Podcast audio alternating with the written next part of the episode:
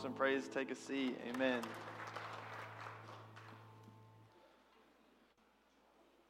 All right, good morning. Excited for today. As always, sermon questions. So I'll meet you Thursday at 12 o'clock on Instagram. Send your questions in. Uh, last few weeks have been great just to try to dial up some more specific answers to some of the things that you guys have been asking and thinking. So, like last week, I told you, you know, a sermon about money, I can't tell you everything exactly that you're supposed to do with it. So then you guys send in some questions, you know, things like how big is too big of a house, you know? There's no, Bible verse about that. I don't know. So we tried to give you some wisdom and thoughts at least to think about. So I just want you to know as you're listening, you're like, man, what, how do I apply this in this way, in this way? What does that mean? What does this look like?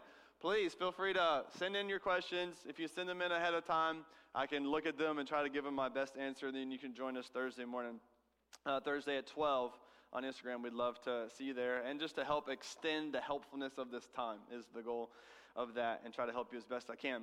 Hey, the next two weeks we have a serving opportunity and I want you to jump in on it. When you leave, there's a list in the lobby of uh, people to serve, an address with family, and then items that you need to get from a store. And so we do this every year with Thanksgiving. So we have people in our community who let us know specific families that are in need. Some of these families are a part of our delivery list already. Some are new.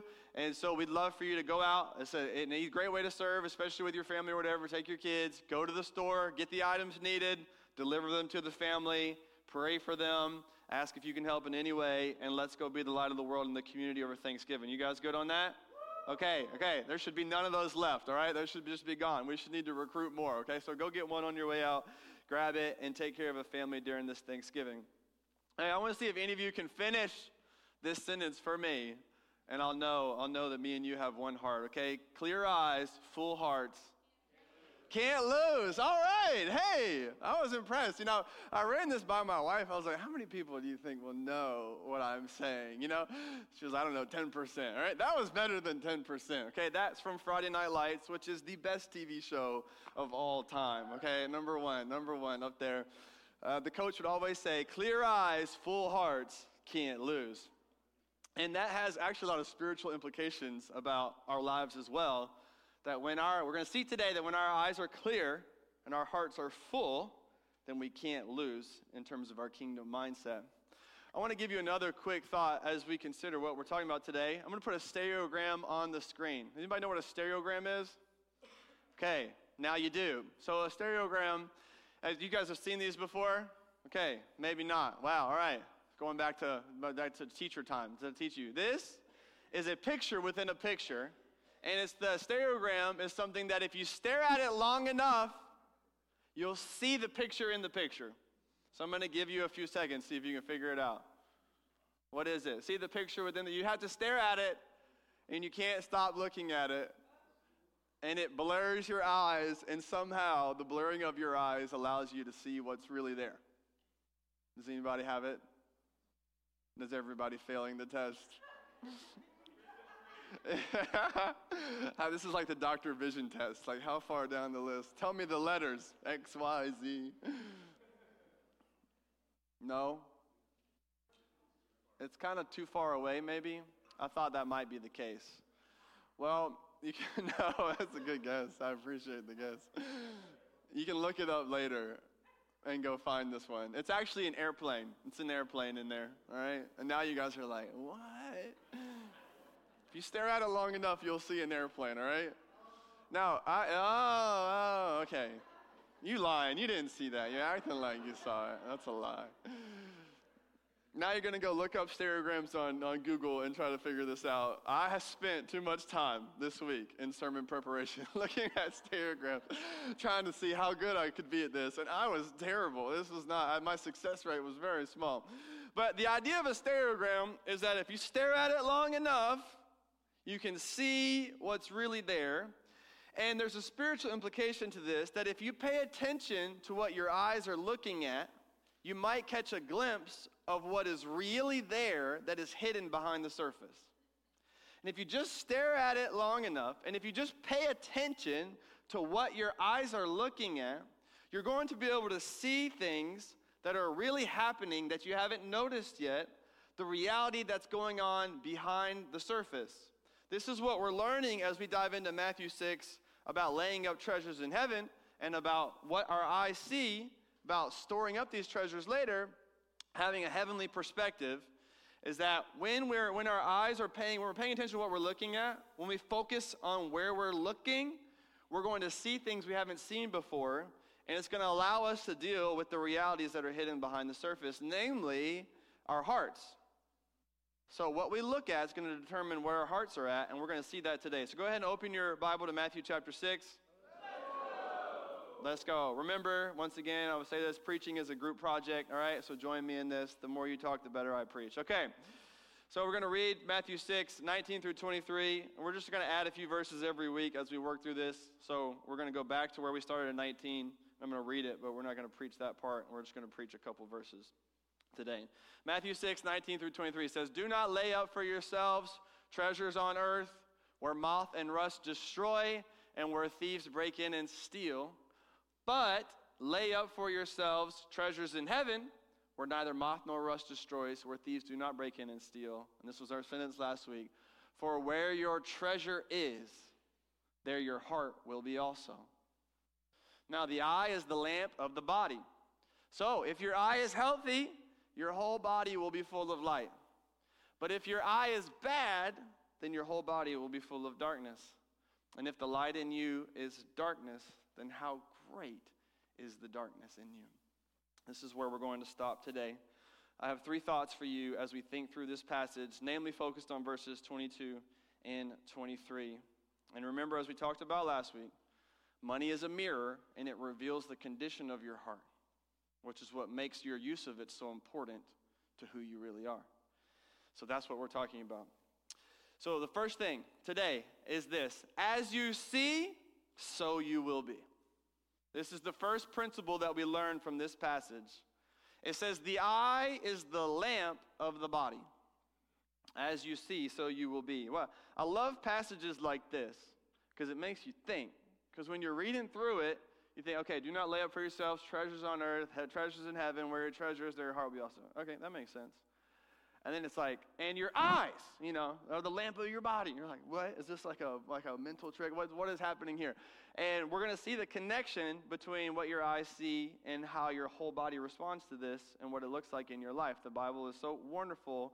And when it when it seems like it is odd or doesn't make sense, it's actually when it makes the most sense, and you're going to learn a ton. So, just a little Bible reading tip. If you're like, what? That, that logically doesn't make sense, uh, keep looking at it, keep reading it, and you're going to learn a lot. So, it says, the eye is the lamp of the body. And how I'm saying this is, as you see, so you will be. Our eyes are either directed at heavenly things, which let light into our lives, or earthly things, which keep light out of our lives. Our eyes determine whether our life is full of light or full of darkness. Because our eyes determine whether we're focused on heavenly things, which will bring light in, or whether we're focused on earthly things, which will keep light out. This is what we're going to see from the text today.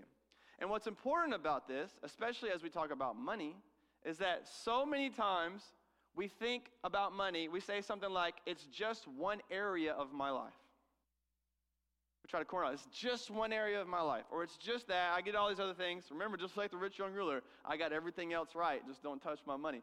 And we say it's just one area of my life, so maybe it's not that big a deal. But here's what I want you to understand about money. This is true in every sense of the word, but especially spiritually, is that money is not just one area of my life, but it's one area that affects every other area. Money is not just one area of my life, but it's one area that affects every other area. I cannot compartmentalize how I use my money with who I'm becoming as a person. I cannot make these things separate. I cannot say, well, I'm doing good over here, but I'm kind of not doing this over here, but that's not that big a deal. I can't do that because we talked about last week, it affects the heart. So the reality is that how I spend my money reveals the condition of my heart. And if I look long enough at it, about how I'm using my money, I'm going to see the reality that's there behind the surface, the reality that tells me who I really am. Money isn't just one area of my life, it's not a part of my life. It's one area that affects every single area of my life. Now, we know this to be true in many of ours. We would never say, like, oh, my heart is just one part of my body. It's just one part of my body. If the heart, you know, at least my hands are working and stuff. No. If the heart goes, the entire body goes. You never say, oh, my eyes are just one part of my body. You say, no, if the eyes go and you can't see, it affects your entire body. We never say, oh, it's just my eyes. Oh, it's just my heart. And this is true with our money as well. You know that what's in your bank account seems to have an effect on your whole life, doesn't it? it what is in your bank account affects your entire life. It affects what you can do, what you can't do. It affects how you feel. It affects what you feel. It affects so much about your life. So, wouldn't you think it to be true that how you spend what's in your bank account would affect your entire life? So, if the amount that's in your bank account affects your whole life, every aspect of your life, then how you spend what's in your bank account is also affecting every aspect of your whole life. Money is not just one area of my life, but it's one area that affects every other area of my life. Because as I see, so I will be. So the eye is the lamp of the body. Another way to consider this to help you digest it more is this is that the direction of your eyes determines the affection of your heart. Another way to say this is what you see affects what you want.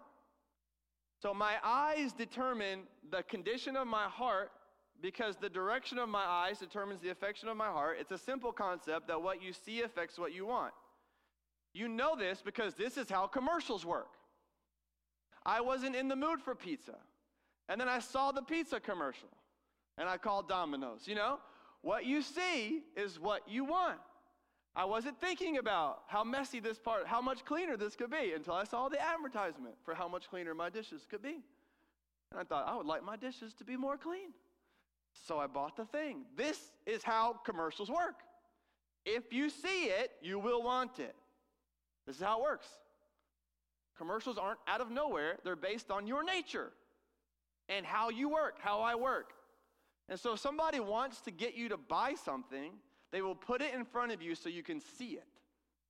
And they will make what you see desirable to you. And then that desire affects your choices, it affects your decisions, it affects what you're willing to do. So, you, what you see affects what you want. This is true in your everyday life, and how much more so is this true in your spiritual life? That what you see affects what you want. And if you're putting in front of you earthly things as your primary point of vision, then you will grow in wanting earthly things. And this will lead towards a path of darker and darker and darker and darkness because it'll keep the light of heaven out. But if you fix your eyes, what you see, on heavenly things, it'll grow your heart to want heavenly things. And that will bring more light in, and you will grow in light and life and freedom in the body, in your soul. You see how this works? And if you're fixing your attention on the things that are going to lead to greater darkness in your life, then there's nothing you can do to get yourself out of that darkness other than redirect your attention. You need to put your eyes on heavenly things so that you want heavenly things, so that you can receive and welcome in heavenly things, so that you can enjoy heavenly things. So, this is how the Bible puts this. I want you to understand another way about this is what you see is also a metaphor for how you understand life. It's a, it's a, it's a, what they call a worldview. And how do you see things? So we know this is true physically. What you see affects what you want. We know this is true and emotionally and all these things. It's also a way to think about life. A way to say this is that your practices of life flow from your principles of life. So how you see the world affects how you live in the world. And listen, if your principles are wrong, then your practices will be wrong. If you don't see things according to reality, then you'll respond according to the realities that's not there. I mean, this is this is how you see all the time where people assume that something's true about the world that's not. So you walk around and you say, you assume somebody is talking about you. You know how many times has this happened in your life? Somebody makes assumptions that, that something's happening. It's not happening at all, but now their heart grows bitter and angry. They get mad. They start conflict because of an assumption they made that wasn't reality. How you see the world affects how you live in the world. And so, if your perspective is wrong about how the world works, about what's good for you, then your principles of life will be wrong, which is the big themes of your life, how you think somebody should live. If your principles of life are wrong, then your practices will be wrong. And let me tell you, to be blind in your eyes is to be dark in your life. The reason why, for some of you, there's so much darkness in your life is because your perspective is creating bad principles, which is leading to bad practices. And so the first thing to do is not implement better practices, is to change how you see things. And you've been trying to implement better practices without ever changing your perspective and changing the principles by which you live. And so this is how we're going to see the principle of generosity, of heavenly treasures, is a way of life that we ought to live in that directs our practices and decisions that brings light in but the perspective of I have to get mine, I have to take care of myself first, I have to get to the top, all of these types of principles by which you could live a hoarding mentality, a holding on, an insecure mentality to say, well, I got to get it now because I'm not sure what will happen later, an unwillingness to give away because you're concerned about how it's going to affect you. All those are principles of life that affect your practices that lead to bad outcomes, and to be blind in your eyes is to be dark in your life. How you see things determines how you live about them, how you live in your life. You know this to be true that you have to see things for what they are to make good, proper judgments about them. If you can't see something for what it is, you won't make a proper judgment about it and you will do the wrong thing. So if you can't see good for good and evil for evil, then your choices are going to be unsure. They're not going to be clear, and you're going to get yourself in the wrong, wrong direction. You have to be able to say, that's good, and this is the way that's going to bless the world and bless me. This is how life works. And you have to be able to look at that and say, that's bad, that's evil, and this is not how the world is supposed to work, and it's not going to lead towards life. Now, we know this is true. Those of you who are following Christ, you can probably name certain topics. We say, well, of course, that's bad, and that's good, and that's bad, and that's good. And it determines some of your direction, how you live your life. I want you to consider the same thing about money and your use of money and your perspective on material possessions, wealth, and particularly the value of heavenly treasures for you to now determine how you're supposed to live your life. So that's the first thing. What you see, as you see, so you will be. And some of you have a distorted view of reality right now that the Lord wants to correct, that you can begin living in the life He's called you to. So you cannot implement good practices until you have the right perspective, which we're going to see comes from the Word of God, which allows you to have the right principles, which allows you to implement good practices, so that your life can be full of light. I hope you see the goal of this text in the Bible and the goal of this sermon is that your life would be full of light. I want you to know that. Even if you're here, you say, I'm not a Christian, or somebody dragged me in here, I don't know what this is all about. Listen, the heart of this message today is that your life would be full of light. I don't think anybody in this room would say, Well, I prefer a life full of darkness. I want darkness in my life every day. I want to wake up in the dark. I want to walk around in the dark. I want to live in the dark. No, no, no, no. You don't want that. And so I want you to see now how you can avoid that and how you can live in the light. But now the Bible just says, okay, this is the first reality is as you see, so you will be. And then you have two ways of seeing, good and bad. All right? It's very simple, okay? The first one is, so this is the second point, is that good eyes are good lives. Good eyes, good lives.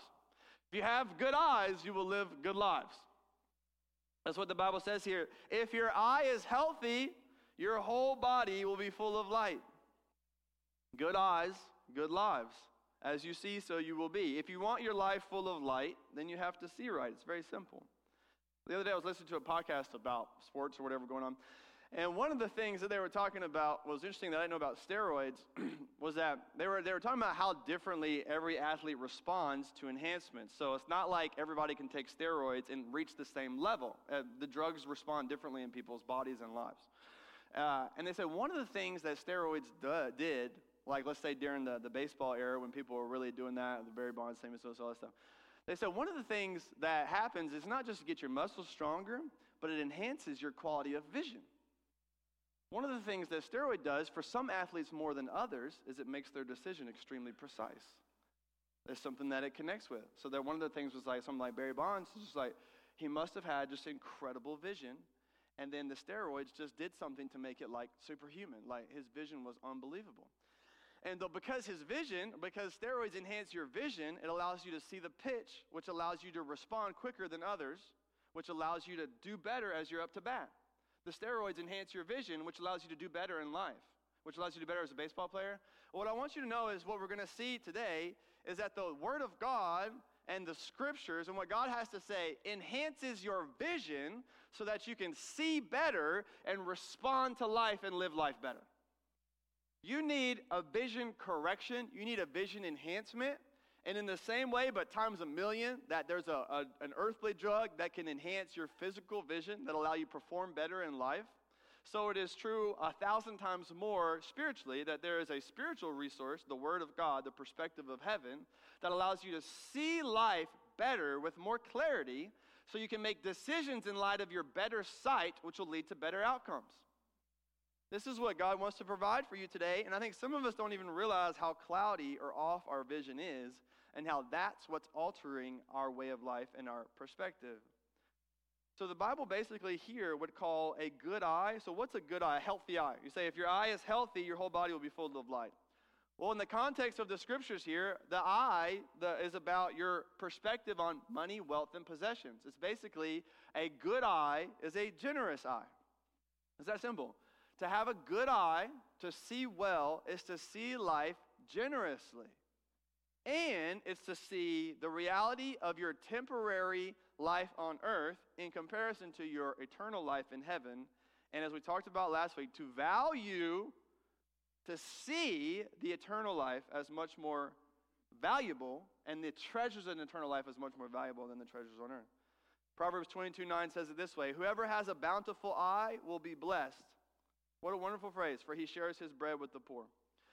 Whoever has a bountiful eye, a generous eye, a good eye will be blessed. So, this is the, the first thing we need to understand about. Is the principle of life. This isn't, once again, about how much money you have, how much money you're able to make, all of those things. Remember, money's neutral, it doesn't do anything. How you use money determines whether it's good or bad. And so now you say a principle of life for everybody, whether you have $2 or $2 million, whether you're just coming out of college looking for a job or you're retired and you got all this money coming in.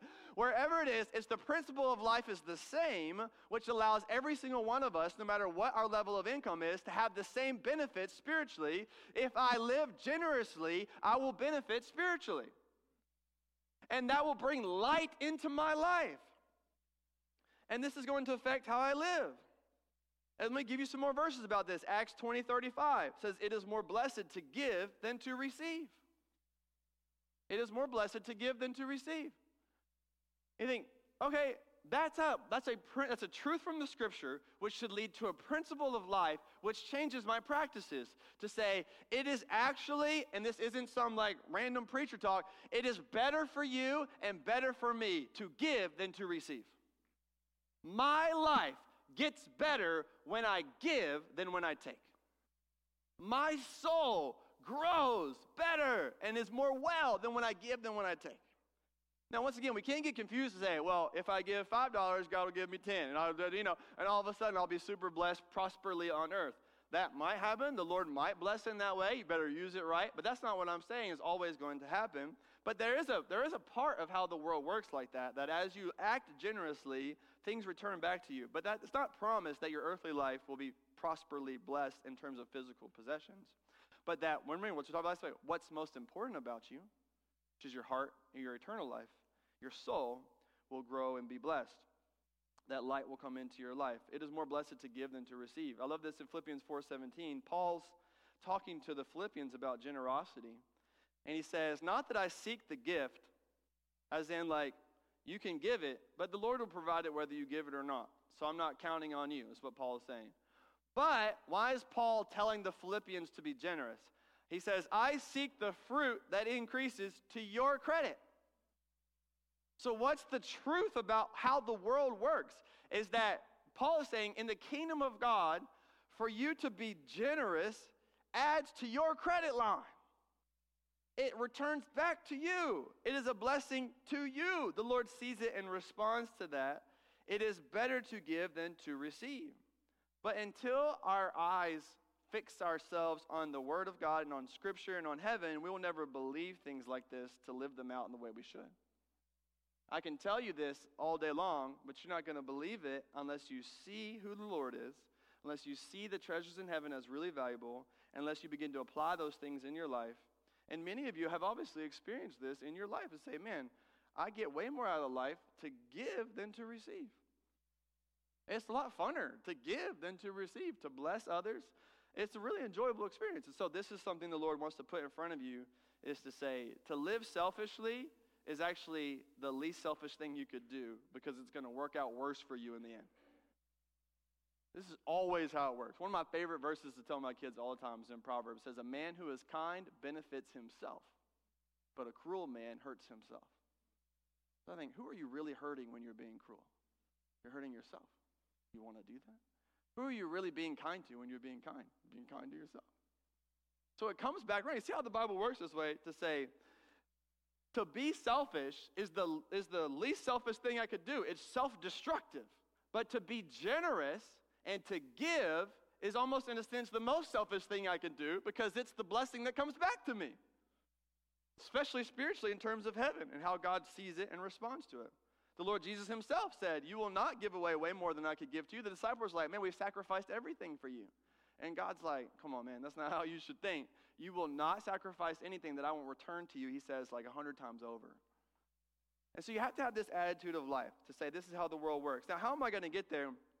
A simple way is this if you look upon a generous God, you will become a generous person. So, this is how the gospel works its way into your money decisions. Say, how can I become more generous by listening to more sermons, by practicing these things? That's not, not all of it. That's, that's certainly not all of it, and not most of it. How can I become more generous? Is I fix my eyes on a generous God, and what I see becomes what I want. And this is the gospel to say the reality of the gospel is that God sacrificed his life in Jesus on the cross so that you could have life and forgiveness of sins. And for some of you, the sermon is not at all about money, but entirely about your soul and the fact that you need to get right with God today by trusting in Jesus Christ. And that living for yourself is the worst thing you could do for yourself. And I want you to fix your eyes on God who loved you, who died for you, who rose again, who's offering you eternal life, and who can take care of you better than you can take care of yourself, who can provide for you better than you can provide for yourself, who can look after you better than you can look after yourself, and who can take all the bad things of life and turn them into things that work out for your good if you would trust in Jesus. This is the reality that he's offering you today. This is the gospel that God has been generous with you.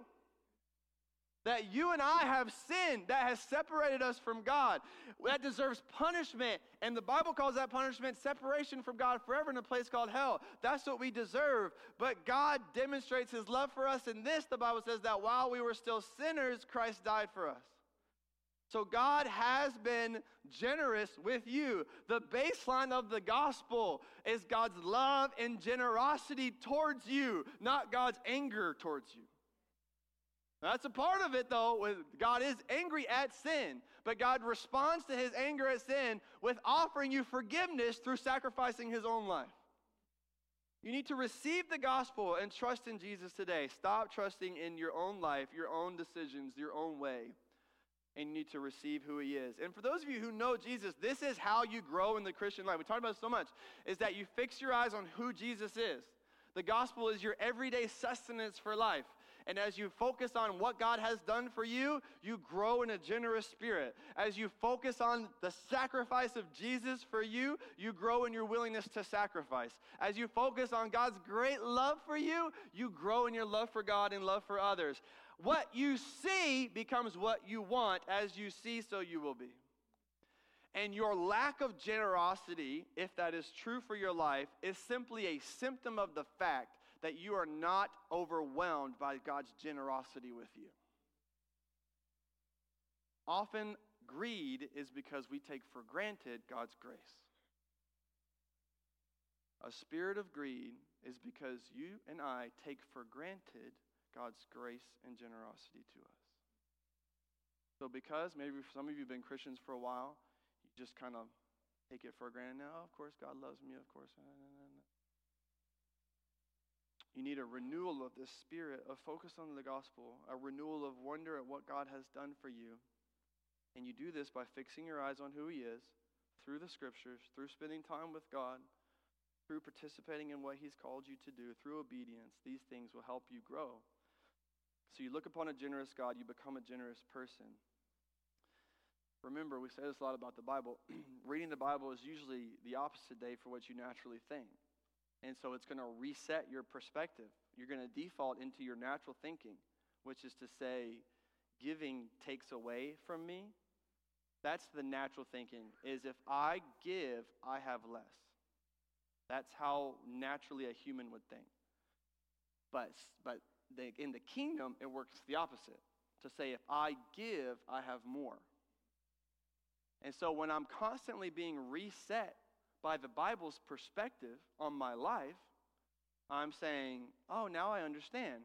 If I give, I get more. Whatever that looks like from God. Once again, we clarify. You know, it doesn't mean you get whatever you want in life or that things always go well for you, you never get sick or anything. None of that. Of course, it's part of life. But it does mean in God's prerogative and promise that there's blessing, certainly heavenly, but also earthly in some form or fashion. What you know is if you give, you get more in the kingdom, and that has to reset your natural way of thinking, which is say, if I give, I get less. Uh, Hudson Taylor, who was a missionary, I love this quote. He says, The less I spent on myself and the more I gave away, the fuller of happiness and blessing did my soul become. He said, The less I spent on myself, the happier I got. That's what he said. Which is true in our life. And as we talked about last week, money can't buy happiness. Not long term, and certainly not sustainable happiness. So, good eyes, good lives. Now, the next thing the Bible says is what are bad eyes? Bad eyes are bad lives. If your eye is bad, your whole body will be full of darkness. If then the light in you is darkness, how great is that darkness? So, here's the trouble. Here's the trouble is that our life goes off course when we don't see things rightly. And let me tell you.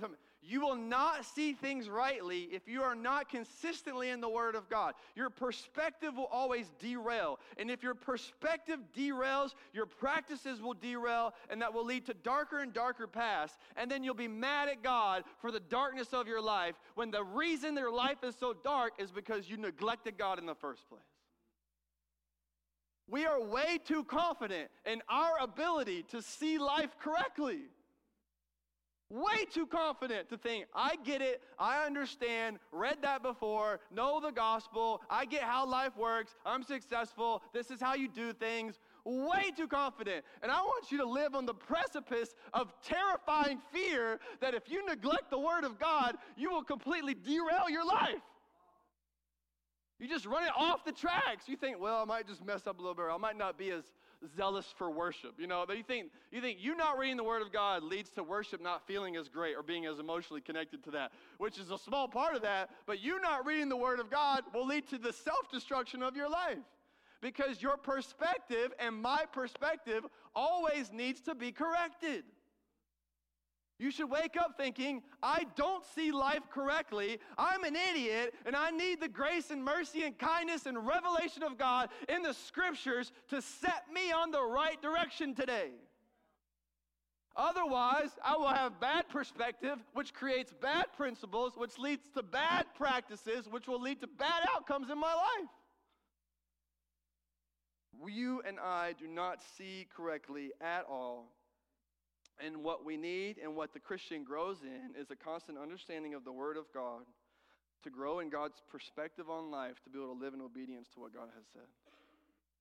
And once again, to those of you, my friends who are here, you're, you're not in Christ. The issue is not that Christ isn't wonderful. The problem is you're not seeing it right. And I pray today that God opens your eyes to see who Jesus really is and what he can do for you what he has done for you on the cross and the eternal life he wants to give you. So I want to close giving you these couple examples because I think it's important for you to understand this in practice. All right, so I looked up bad eye diseases on Google, which was probably not the most encouraging. You know, I'm like, all of a sudden I'm worried I got 10 different things that could go wrong. You know, it's one of those like I wasn't even thinking about my eyes ever being a problem. And now I'm really worried and anxious about how you, 10 ways you can go blind and stuff. I'm like, this is why the internet's terrible. So I was, I was looking up though, for the sake of this message to understand this. And there's obviously a lot I want to give to and provide some kind of spiritual implication to them because I think this will help you walk in it. How do bad eyes lead to bad lives? Well, one of the main issues, and I actually remember this uh, with my, my father when I was younger, is cataracts, cataract problems. Those of you who know, you might know this from experience, but cataracts are basically cloudy vision. it's, it's the lens on your eye is cloudy and it doesn't work as good as it should. And you need to get that replaced with a better lens so that you can see better. Because when your vision is cloudy, then your steps become problematic. A way you can say this today is that if your vision is blurry, your steps will be shaky. If your vision is blurry, your steps will be shaky. You know why some of you are so hesitant and lack the ability to commit? Not because you have commitment problems, it's because you have vision problems. Your steps are shaky because your vision is blurry. Because you're not seeing who God is and walking in God's plan for your life with supreme confidence. And you need to grow in your vision of who the Lord is and what He's asked you to do through the Word of God. Some of you are so hesitant because of that. Some of you are unsure, you're, you're insecure about things you should do or how they'll work out, and doubt overwhelms you, it prevents you from being generous because you live in fear of what could happen. And because your vision is blurry about God's ability to provide, about God's love for you more than you love yourself, about God's supernatural capacity to fill in the gaps of your life, to supply what is needed materially, but then to fill in the gap when it's not there, to provide the sustenance that you need as long as you're needed on earth. These are the things we have to understand. When we see these things correctly, then our steps get more confident. But if your vision is blurry, your steps will be shaky. One time I was I went running, and so I was running, but I, I my contacts were giving me problems. All right, so I have bad eyes, but I have contacts that work for now. I'm hoping that lasts long enough. So my contacts were giving me problems, and I couldn't wear them. And then I also had my glasses, but my glasses are like super loose. I haven't gotten new glasses in like five years, and so they just fall off. They're very useless. I don't wear them very much, but if I have to, but can't really run with loose glasses on. That's not going to work out very good either.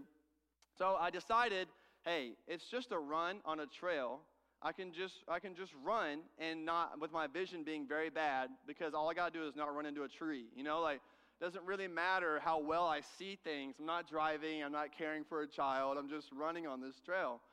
Uh, and I remember I started running, and it was one of the most terrifying runs I've ever had in my life. Uh, one time, it was so many times where like sticks would look like snakes, and I'd be like, ha, you know, and I would jump out, and I would run. I would think I was getting close to somebody, and I would like dodge out of the way, and I'd realize they were like 10 feet away from me. You know, things were much closer than they appeared, and I thought they were far away. It, it was a, it was a total terrible experience, and I was terrified, and I was always running around. I thought sticks were snakes, and everything was problematic for me. But so often, this is how we live our lives, is because our vision is blurry and we accept our vision being blurry and we try to live life with blurred vision. Then we live terrified, anxious, frantic, and scared of everything around us because we're not seeing God clearly. And because we have accepted, that's the problem, we have accepted and decided to continue to live knowing that we're not seeing life correctly. We've accepted it. This is just the way I am. This is just how things go. This is the best I can do. We just accepted it. And then we live life in a state that we don't have to live. If your vision is blurry, your steps will be shaky. So the cataract surgery, I love this. It's very simple. It replaces your bad lens with a good one. So it takes out the cloudy lens and it puts a better, a good, clear one in some amazing way. I don't understand any doctor how anybody does their things. Y'all are amazing. Praise God for every one of you who are geniuses on earth.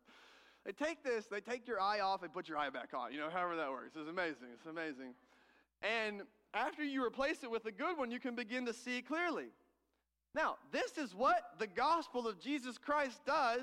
You know, the Word of God says that apart from Christ, if you're here and you don't know, know Christ, your eyes are blinded. You can says you cannot see the light of the glory of God in the face of Jesus Christ. And what the gospel does is it takes your cloudy vision or your blindness off, it replaces it with sight to see, and then you realize how great and wonderful Jesus is, and you receive him as Savior, and your eternal life changes. And that's what I've been praying for some of you today is that God would take the bad lens on your eye and replace it with the good one so you can see who Jesus is. But so often as well, for those of you who are in Christ, this is what needs to happen every day is you take the bad lens off of your own perspective, your own understanding, your own knowledge, your own way of doing things that's blurry and cloudy, and you read the Word of God, you get heaven's perspective, you remember heavenly treasures, you put the good lens on, and you begin to see life more clearly so that you can respond better. God wants to give you a better lens today a lens of generosity. The last issue here is glaucoma. That's the next one I looked up glaucoma. Was an encouraging message today as we consider all the things that could go wrong with your eyes. Your eyes will be perfect in heaven, all right? So, glaucoma. Glaucoma is, uh, I thought it was interesting, fading vision. So your vision fades over time. You know, the worry of glaucoma is it just gets progressively worse over time, eventually it ends and you can't see anything anymore or at some level. So it just gets worse. Glaucoma is fading vision. So cataract is cloudy vision. You need a new replacement of your lens so that you can see life clearly so that you can take steps with more sureness, not be shaky. The glaucoma is fading vision, so your vision fades over time. And man, is this true for so many of us that the great things we used to believe that God could do has faded out over time. And because life has beaten you down, your vision of God has also gone down with it. And that has once again led to darkness. It has led to bad practices, doubt, and mistrust. Your vision is fading. Now, how do you fix glaucoma? Glaucoma surgery, it says they drain out extra fluid that's putting pressure on your eye that's not allowing it to work properly. So, what's happening is there's a pressure that shouldn't be there that has to be released so that you can begin to see as you ought to see, so that your vision can return. And how true is this of our lives that often our vision is fading because there's a pressure on our lives, a pressure on our souls, a pressure on our bank account, a pressure on our decisions, and we have never been with God to allow Him to release the pressure of our lives and begin to see the life that we should live, to be able to see God as we should see Him. And until the pressure is relieved from your eyes, glaucoma cannot get better. And the same is true spiritually. If your vision is fading because the pressure of life is squishing you down, the only way to take steps out of that is to turn to Jesus and allow Him to do surgery on your soul to release the pressure of your life and to begin to trust Him with everything that you have. So, this is important for you now to take steps in light of this. Is your vision cloudy? Do you need a new lens? Is your vision fading? Do you need surgery to relieve the pressure? You need to find a way to respond to God. And we're going to be doing that over these next several weeks. We had a members meeting last week. We talked about the building, the details of the building, all the things that God has done here. It's been amazing. And in the next several weeks, we're going to continue to talk about generosity and the opportunities that we have over the next couple years to make an investment in God's kingdom and to really use this facility and other things that God has given us to his glory. And so not only do I want you to consider what does it look like for you to begin to follow Jesus in this area of your life, but over these next few weeks as we talk to be prayerful about how you can apply these principles and truths of the scripture to the opportunities that will be ahead of us as we continue to move forward. So, as you see, so you will be. Good eyes, good lives, and bad eyes, bad lives. And let's pray that the Lord gives us clarity of vision so that we can see Him for who He is, so that we can live the life He's called us to live. Let's pray. Let me respond to God now. Heavenly Father, we love you. We thank you for your love for us. We thank you, Lord, that you've been so kind to us and that you've been so generous with us. I pray now, Lord, for every person in the room who doesn't have eyes to see you for who you are, that you would reveal yourself in the gospel of Jesus Christ, that you would reveal the glory of Jesus and that you would save souls. I pray for all of us, Lord, for our cloudy vision to have more clarity today, for our fading vision to be renewed in you today, that you would give us sight, Lord, spiritual sight, to see our money, materials, our wealth, our possessions, our resources, everything that we have, to see them as you see them, to see heaven as heaven, to see earth as earth, Lord, and to be able to make our investment in the right place. And so, Lord, make us that kind of people as we fix our eyes on you. We ask this in Jesus' name. Amen. Amen. Why don't you stand? Let's respond to the